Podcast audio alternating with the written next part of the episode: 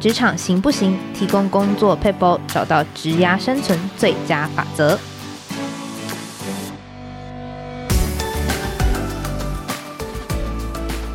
Hello，听众朋友，大家好，我是经理人月刊采访编辑吴美心。在今天的单元，我们会提供职场大小困扰的小撇步，让你解决工作烦恼，即学即用，为职涯加分。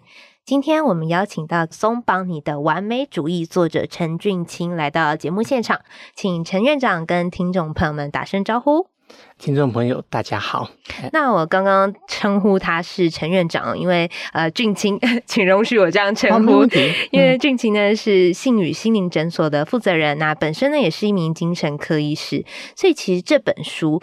刚刚提到的《给完美主义者的松绑之书》呢，就是集结陈医师二十多年来职业二十多年来在临床上常看到为完美主义者所苦的人而写的书。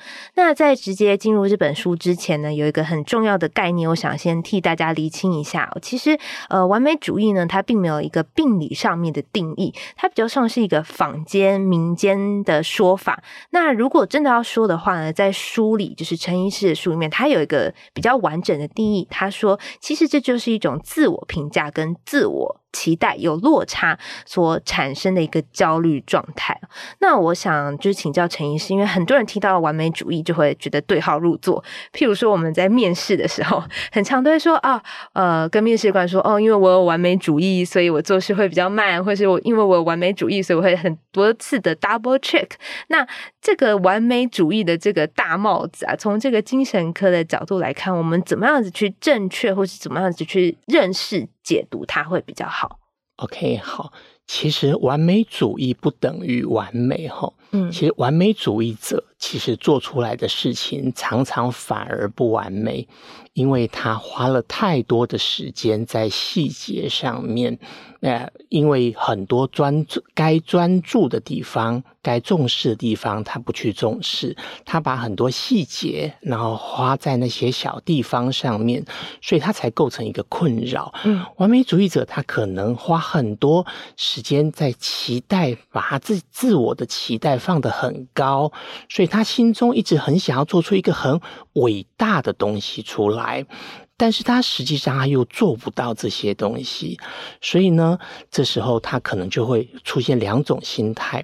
第一种是他很用力的去把它努力完成的，我们这种称为典型的完美主义，就是你会看到他很用力、很专注，然后细节，然后很全心全意，然后专注在每一个部分，然后就很暴躁，然后很努力的哈，嗯，每个地方就是一直不断的努力的做，然后改了又改，然后不是搞到自己很累啊，就是搞到别人都很累，然后。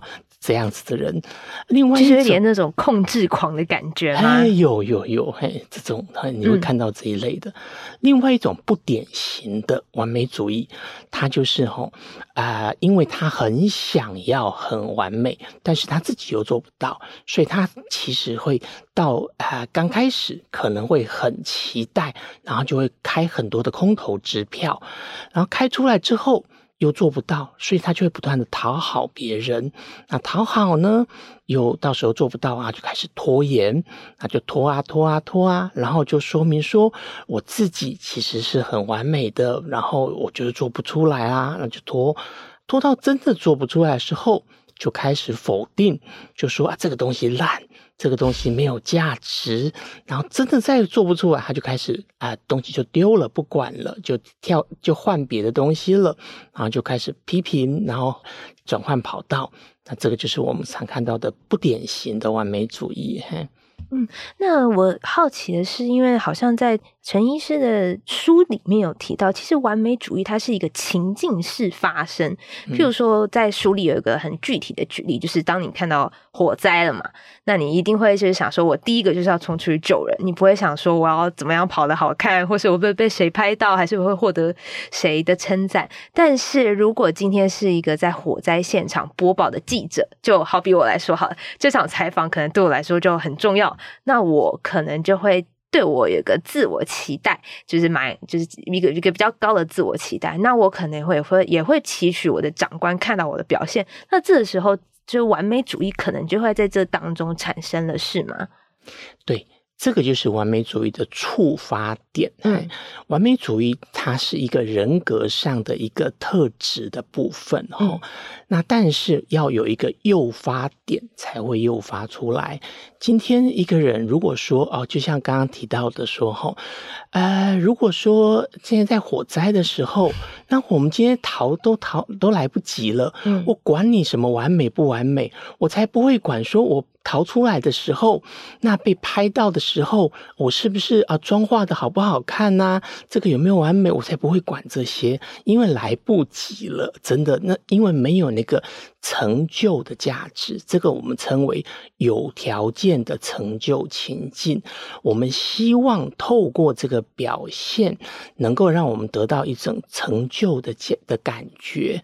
那但是我们今天假如把情境移到另外一个状况，就是假如今天你你这个时候你不是那个灾民，你是旁边的那个记者，那你来采访那个那个火灾的时候呢，你的采访好坏，那可能影响就很大喽。嗯。如果你采访得很好，那你可能就会得到赏识。那这时候你的完美主义就会完全跑出来了，好，你可能就会就会很希望你透过这个采访表现得很好，你的完美主义会完全整个完全跑出来。所以，即便有了刚刚我们讲的自我期待很高也不足，我们还要再加上这个呃这个条件情境。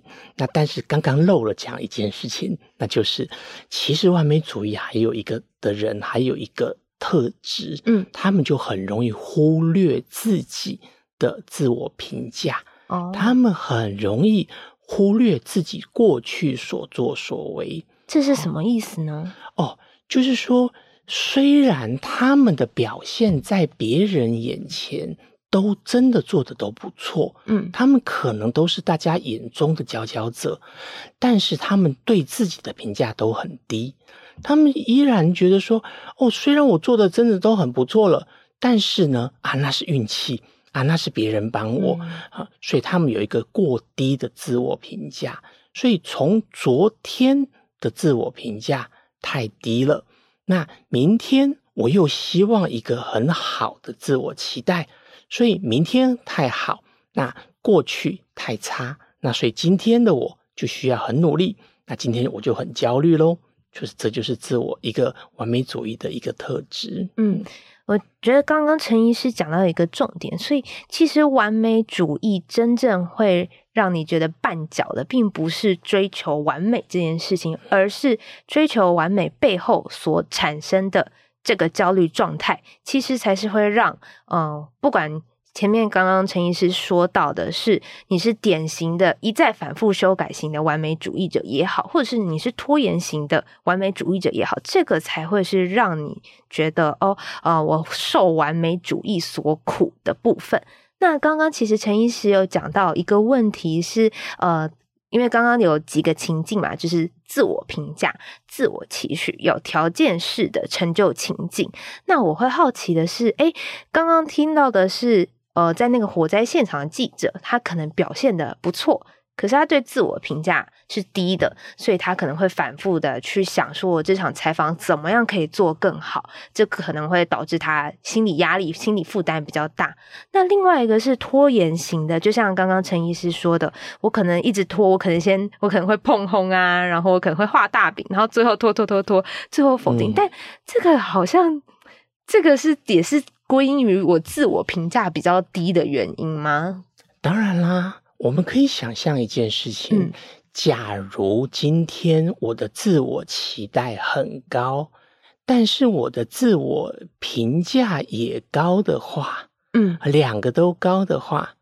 那不就是我们期待的一种状态吗？对，你会一直想要追求更好，然后你也相信自己有能力做到。对，嗯，那就变成我们很希望的一种状态，那就是我相信我是一个，呃，我希望我是一个好表现，但是我也相信我做得到，嗯，那就是变成我们很多人所谓的，我觉得是一个好的正向的一个呃完美主义，对呀。嗯，我好奇的是，那我怎么知道我现在的这个完美主义是对我来说是一个负担，还是还是一个助力呢？有没有一些检测或是问句的方法？嗯哼，嗯，其实关键在于这两个之间的差异。嗯，在焦虑，焦虑其实是一个重要的一个指标。嗯、当这个，其实我们刚刚有提到了这个三部曲嘛，哈，一个就是情境，成就的情境，这个是一个部分。那在成就情境底下的时候，一个是自我的期待，啊，一个是自我的评价。这两个自我期待跟自我评价越拉越大的时候，就会越来越焦虑。所以焦虑值越来越高的时候，啊，这个就是一个指标了。嗯，所以我们其实不需要用什么问句，我们只要看他、哦、啊，是不是在焦虑了？嗯、啊，焦虑怎么办呢？焦虑就会从生理出现啦，他可能就会是出现所谓的什么。啊，自律神经失调啦，好、嗯哦，那或者是你看他，看他开始出现紧张啦，然后像刚刚我们不是提到了吗？他开始拖延喽，然后开始过度的啊，不断的修修改改，修修改改，其实在表达什么？在表达他不满意他自己的东西，嗯、他觉得他这个东西送出去，他觉得丢脸，嘿，他希望能够拿到一个更好的东西给别人。这些就是一个指标，对呀、那譬如说焦虑察，因为我相信很多，嗯，我们说来会诊的个案，或是会诊的呃病患会来看陈医师，很大一部分可能是因为受到焦虑所苦嘛。那这个焦虑。嗯，是它已经严重到我们会察觉到，所以我们会去看医师，或者是我们日常状态当中有没有一些我们就可以察觉到，哦，我现在这个焦虑可能已经有一点到临界值了的方法呢？呃，焦虑其实是一种像火一样的东西，哈、嗯，它就像在内心里面烧，那。有的人他知道他自己的焦虑，嗯，啊，有的人他不知道他的焦虑。那知道焦虑的人其实比较好，知道焦虑的人他就会说出来，嗯，那这个我们比较好办。那变成焦虑症，嘿，那会脱离我们今天的主题，哦、没关系，至至少他能说，理解，那比较好办。嗯，他会说：“哦，我好紧张哦，怎么办啊？哦、我好紧张哦。”但是更多的人，你问他说：“你会不会紧张？”他说：“哦，我一点都不紧张，我一点都不紧张。”对啊，然后做事情哦，就拼命的不断的改改改改改，然后不断的说：“哦，你诶，可不可以给我看？”然后不给你看，嘿，不要给你看，嘿。然后呢，我我要再把它改，再给我改一下，再给我改一下，可不可以交件了？不行，不行，不能交件。我要再给我再给我改一下。他用具体的行动在表达他的焦虑，哦，这个就是我们用行为在表达焦虑的时候，嗯、这个就是其实就是一个完美主义。所以我们用另外一个角度来看。完美主义其实就是一个焦虑的具体的呈现在外面，嗯、对，理解。因为刚呃在书里面其实有提到，呃，大概世界上可以分成 A、B、C 三种人格。那其实这三种人格所展现出来的这个焦虑状态是会有一点不太一样。譬如说，在书中有提到说，哎，C 型人格是大部分。百世界上百分之八十都是 C 型人格，就是你所看到的人，可能部分都是这样。那 B 型人格，因为它比较 common，所以我们先讲比较特殊的。那 B 型人格可能就是他的情绪比较反复无常，可能有时候你上一秒看到他很开心，下一秒他就突然暴怒，或是他可能会比较喜欢成为目光的呃重。众人的焦点。那另外一个是 A 型人格，那这个也是在书中说到是比较少见的人格，因为他可能就是比较天生学者型，他是比较内向、不善交际，可是他可能在研究或分析逻辑领域稍微比较强一点的。那其实，在书中有提到，这三型人格面对焦虑所产生的这个状态不太一样。那我第一个问题想先回到根本一点，就想先问，嗯。陈医师是说，这个三型的人格我们是怎么样子被定义出来？然后另一个当然就是会想要问说，哎，我们都说星座有十二种嘛，可是人格可以真的就把它分成三型吗？三型就有办法归纳为我们的人格吗？嗯哼，哎、嗯，当然不行啦、啊。那你说谁来划分？哈，是。呃，这个基本上划分的人是美国的那个精神医学会，他们划分的，嗯，当然是他们这些重要的大头们，然后他们来划分的。对，那划分的时候，A、B、C 是它的基本的大分类而已，它底下还会有更小的分类。那分类的起。各种分类的方式不太一样，然后，呃，B 其实主要是在描述一群哈情绪变动比较快，然后呢，呃，需要情感的依附，然后很需要别人的肯定、别人的目光，然后啊、很需要呃注意力。比如说，呃，B B 型的人格很有趣，你只要越是注意他，然后他就会越来越活过来，越来越表现越来越精彩。嘿，他很就是一些活生生，就像舞台上的人。所以 B B 型人格底下有好多种，大家都很耳熟能详的，就是啊、呃，像什么自恋型人格啦。呃，戏剧型人格啦，边缘型人格啦，反社会型人格这一类的 B 型人格，基本上它跟社会不太呃一致。它社会大家都怎么走，B 型人格不太鸟这个社社会的规范。那 B 型人格不太多，它大概就占二十两层以下。那 C 其实组成了社会的主干。好，C 大概就是循规蹈矩。好，大家都怎么做，那我就会怎么做。好，比如说，哎，今天看到，然后我常讲的一个例子就是说，今天你要是看到老板在那里发火，那 C 型人格一定会先做一件事情是，呃，先询问左左左边的哈，右边的，哎，老板今天发生了什么事情？他选择性，嗯。不是去跟老板询问说：“哎，老板你怎么了？哎，你今天到底哪里不对劲？”他的反应不是说啊、呃，跟老板直接对话，嗯，他不会选择这样子，他一定会先从其他的 side information 去问这些东西，他会从 under table 去询问这些东西。他 C 型人格是一种比较社会性的人，嗯、嘿，所以他会跟着大家。哦，跟着大家团购，那大家都说这个好啊，大家都说这个要排队的好店，然后大家都会，他就会去。C 就是这样子的人，比较注重社会群体，然后关系融洽。对，所以今天比如说大家都说啊，这个地方这这一家店好吃，那 C 的人就会说哦，那我也要来吃吃看啊。哦，那 B 的人就会说，嗯。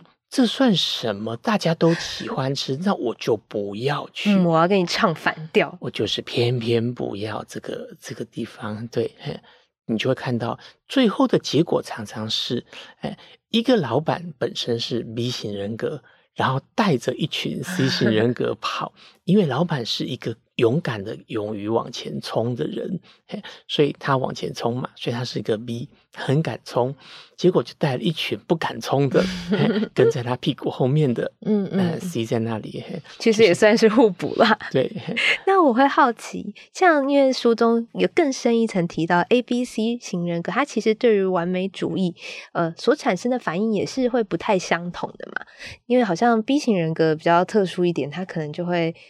可能是比较像是非典型的完美主义者的行为特征吗？那这边可以请就是陈医师再帮我们说说明一下嘛？是，嗯，呃，B 型人格出现的完美主义跟大家都不太熟悉，因为 B 的执行力不太好。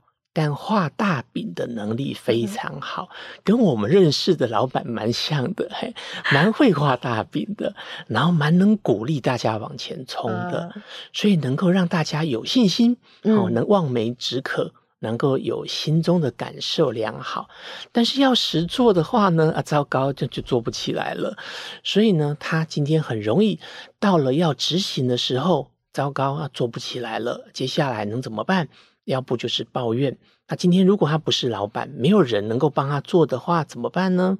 哦，那他今天就变成了他得要自己来干。嗯，嘿，自己来干的话，那怎么办呢？他就可能是啊，就要拖延啦，啊，就只能拖延。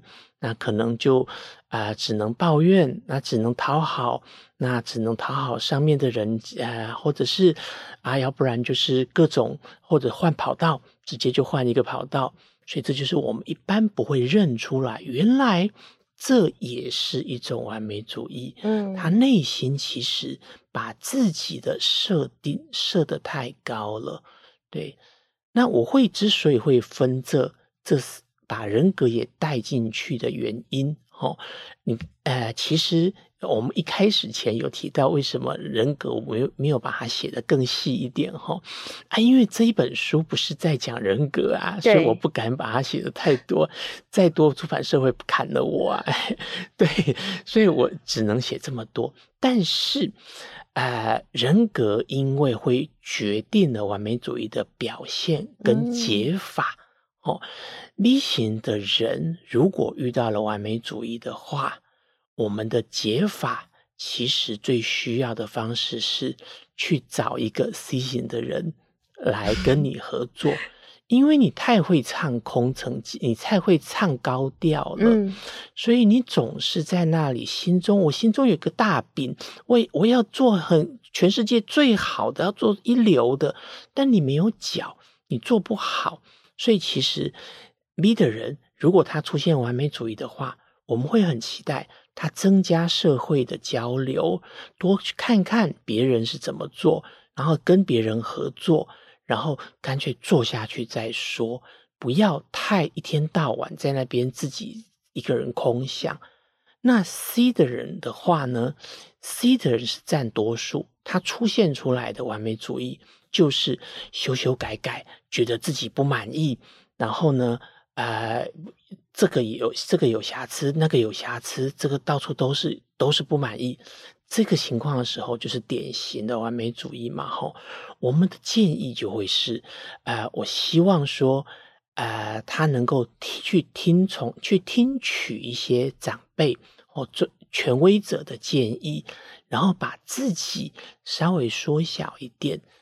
稍微放低自己的身段一下，不要把自己放到那么的高啊，这样的话解决方式会比较好一点。那个自己是指说自己的期待不要放这么高吗？哎，不要把自己的想要做的那个工作，哦、嘿，就是说我不要想要透过这个工作。一触可及，嗯，慢慢来，可不可以？嗯，理解。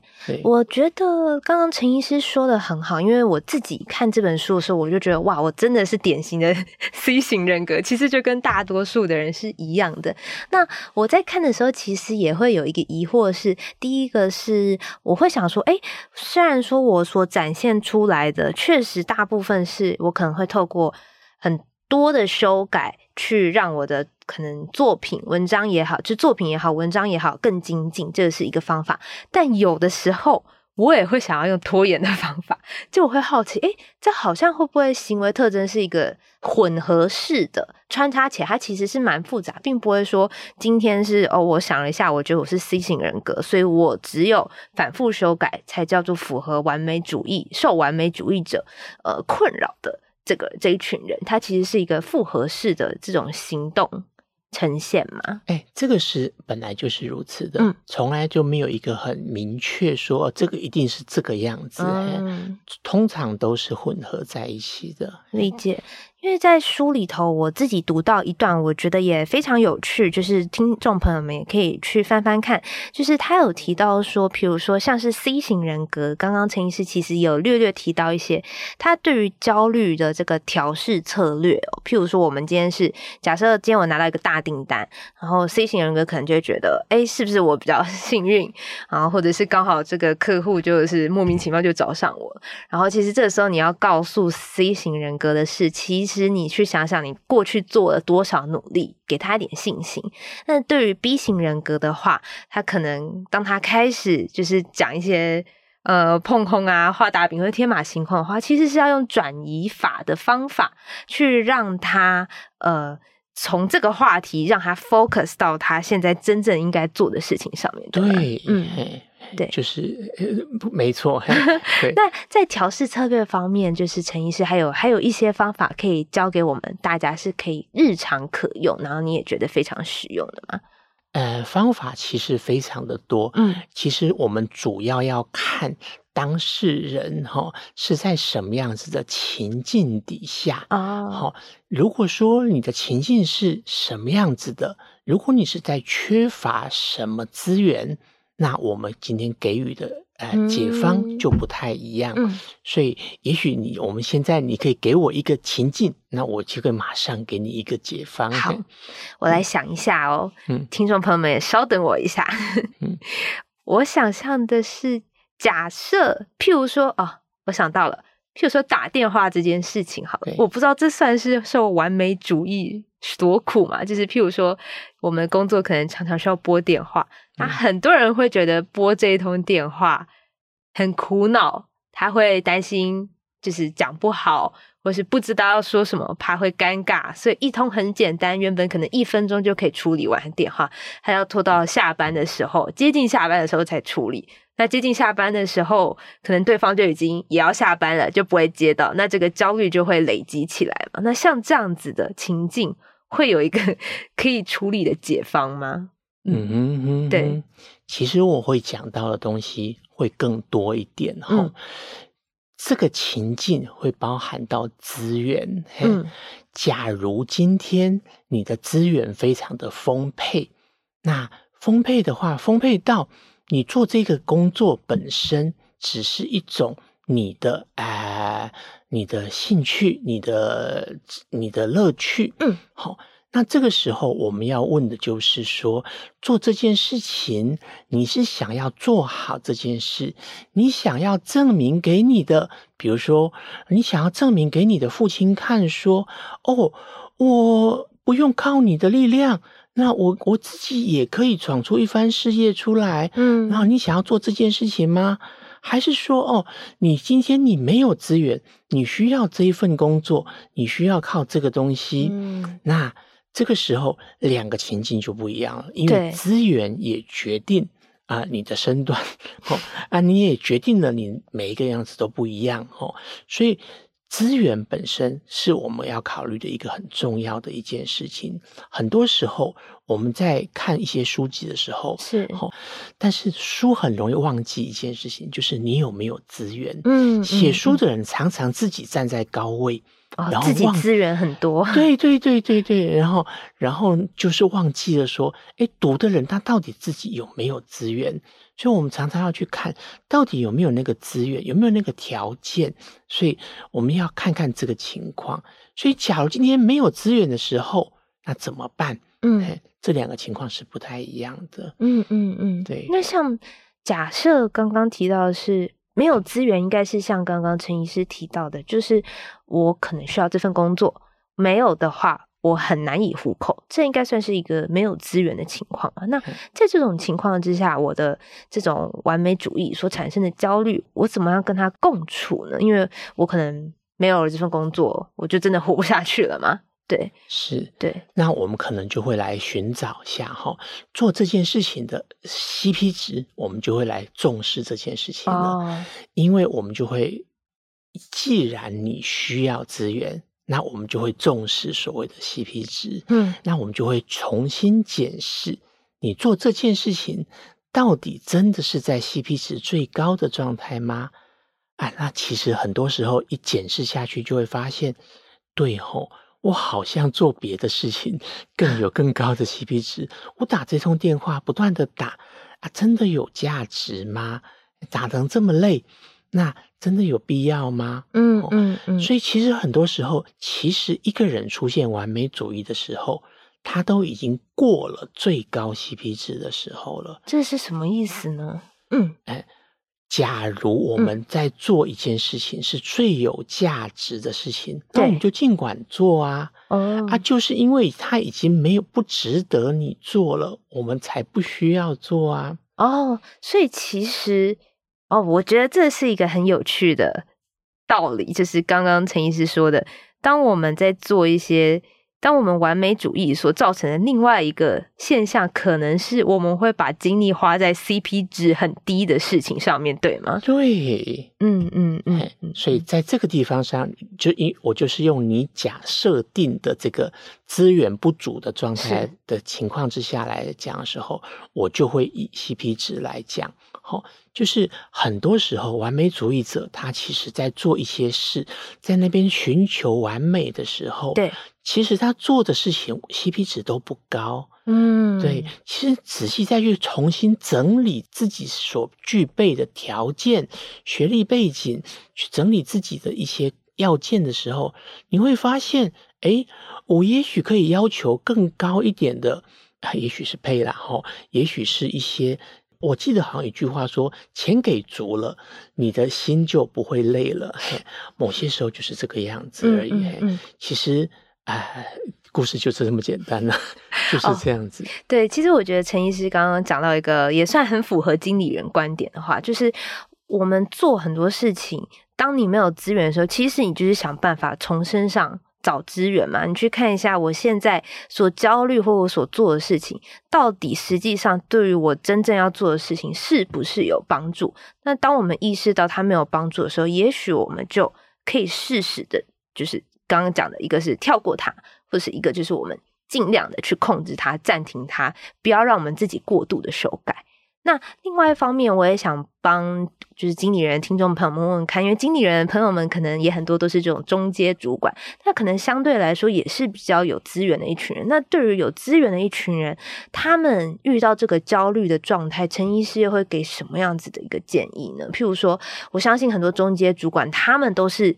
完美主义者嘛，就是我就是很追求这些细节，我每一件事情都做得好，我才能够当上中阶主管。可是这样的性格，可能让他们做上中阶主管之后，又会受每一件事情又要做得好之苦，所以就很难做好每一件事情。那像这样的情况，陈医师又会给什么样子的呃建议，或是有没有一些呃可以改进的方向？OK，好，其实如果是在中阶主管的位置上面哈，我会有两个。呃，两种小细节，呃，来建议，这其实也是我自己在使用的方法，嗯嗯、我自己喜欢使用的，因为每一种人在使用都不，我我是一个高度克制、克制化的，因为我毕竟是一个治疗者嘛，哈，对，我是做心理治疗的，自费心理治疗的，我是高度克制化的，所以对于。我自己把我当做是一个，就是一个饿不死，呃，就是赚不了太多，但是也饿不死这种状态嘛，哈。我们可以来想想，在这种情况的时候，什么是呃最重要一件事情？第一个，第一件事情其实是有计划的利他，有计划的利他是一个很好的一个方式，利他。这句话很奇怪，嗯，你已经都在利己，都已经利得利得快累死了，对，你都利不完了嘛。对，但是为什么要利他呢？其实很多人因为利己，所以才会变得很无力。嘿，嗯、这句话很奇怪，你、嗯、我们这个地方要稍微转一转，才想一想一想，才会想得过去哦。今天。我因为我们我们假设大多数的听众可能都是在呃 C 型人格哈，是那我们其实我们生来都会有很多的啊人情世故啦，种种之类的东西。OK，假如今天我们想说，哦，我今天要跟要去争取一样东西，要做好一件事情，然后呢，我今天要的是我自己的利益，嗯，那我今天我就会觉得不好意思。哎，觉得很尴尬。但是我今天要是我今天想的是，我今天为的是我的 member，我今天为的是公司的利益，我今天为的是别人的利益的时候，我的勇气会百倍。嗯，因为我先想的是我为别人的利益，这个叫做有技巧的利他。就是我今天其实你说这个利他是真的利他吗？也没有那么真的利他，而是我把我的名目。拿来用在我觉得我在利他，所以我今天如果说，哦，我要去争取一样，我要去跟我更高阶的主管争取一样设备的时候，我说的是，哎，为为了我的舒适，那你这个你一定说不出口。如果你这个为了我的 member，我们要去争取什么东西，那你这个胆量就大起来了。哦，那。这个就是所谓的利他的方式。如果你今天你要去争取某一样事情，是为了我们公司的存活哦，那所以我不得不做这样子的改变。我要求更多的对方，更多的让利。那今天你的你的脸皮就会厚很多。嘿，对，某些时候，当我为我自己，我们其实会变得很软弱。但是今天我们是为国为民，那 我们今天我们的勇气就会突然变得很大。那这时候呢，那个完美主义的那个所谓的无力的部分就会被补足了。嗯，我们就会有那个勇气去争取，就会变成一个真正有实力的那个完美主义。嘿，嗯，刚刚陈医师讲的其实是因为完美主义。我刚刚我觉得陈医师刚刚用了一个很好词，是无力嘛，就是完美主义者可能很常感受到的感觉是无力。或是无助，或是我没有办法去做好某件事情。可是，当你今天换一个念头，假设你是身为一个中阶主管，你把你的这种无力、无助、没办法做到这件事情，想象是有一个团队在后面支持你，或者是你是为了一个团队、一个 team 去奋斗的时候，其实你的勇气就是会长出来的。那我觉得这个也是一个非常好的提醒。那最后，我想再问陈医师一个问题哦，就是在临床上面，因为陈医师这本书就是在写给完美主义者的松绑之书嘛，我会好奇，陈医师会觉得这个现象真的是非常的普及吗？是真的很多人都有受完美主义者之苦，但是自己没有自觉吗？还是呃，为什么我们特别会想要写这样子的一本书呢？呃，这个现象相当的普遍，嗯，而且多到已经。变成没效率的状态了。哦，对，其实为什么要谈完美主义？嗯，其实是为了提高效率。嗯嗯，嗯，因为完美主义常常把一件事情的效率拉到了无效率的状态。我们稍微再降回去一点点。效率只会再更高一点点，理解。嗯，我觉得陈医师刚刚这个提醒，我觉得非常有趣。所以松绑你的完美主义，它其实是一个提高我们自己生产效率、效能的一本书籍。嗯，我觉得这个提醒非常好，因为过去都会觉得完美主义就是是一个好像还不错的。Term 只是它可能会造成你一些困扰，但其实它真正背后反映的是你可能你对于你的生活，或是你对于你的工作的无效率的一个状态。所以我其实要加注这一句：松绑不是为了要放松，松绑是为了要提高效率，所以才松绑的。嗯，绑起来就没效率了啊。嗯，理解理解。好，那今天非常谢谢陈医师的分享。那如果听众朋友们对于这本书有兴趣的话，里头还有很多一些条。是策略以及对于完美主义更深刻的探讨，可以参考由月之文化出版的《松绑你的完美主义》，里头有更多跟完美主义相关的探讨。那也谢谢陈院长今天来到节目上分享。那如果听众朋友们喜欢我们的节目内容，也欢迎订阅我们 Podcast，或是到网站上有更多的文章可以参考。谢谢院长，嗨，感谢大家，感谢主持人，谢谢。那也谢谢听众朋友们，拜拜。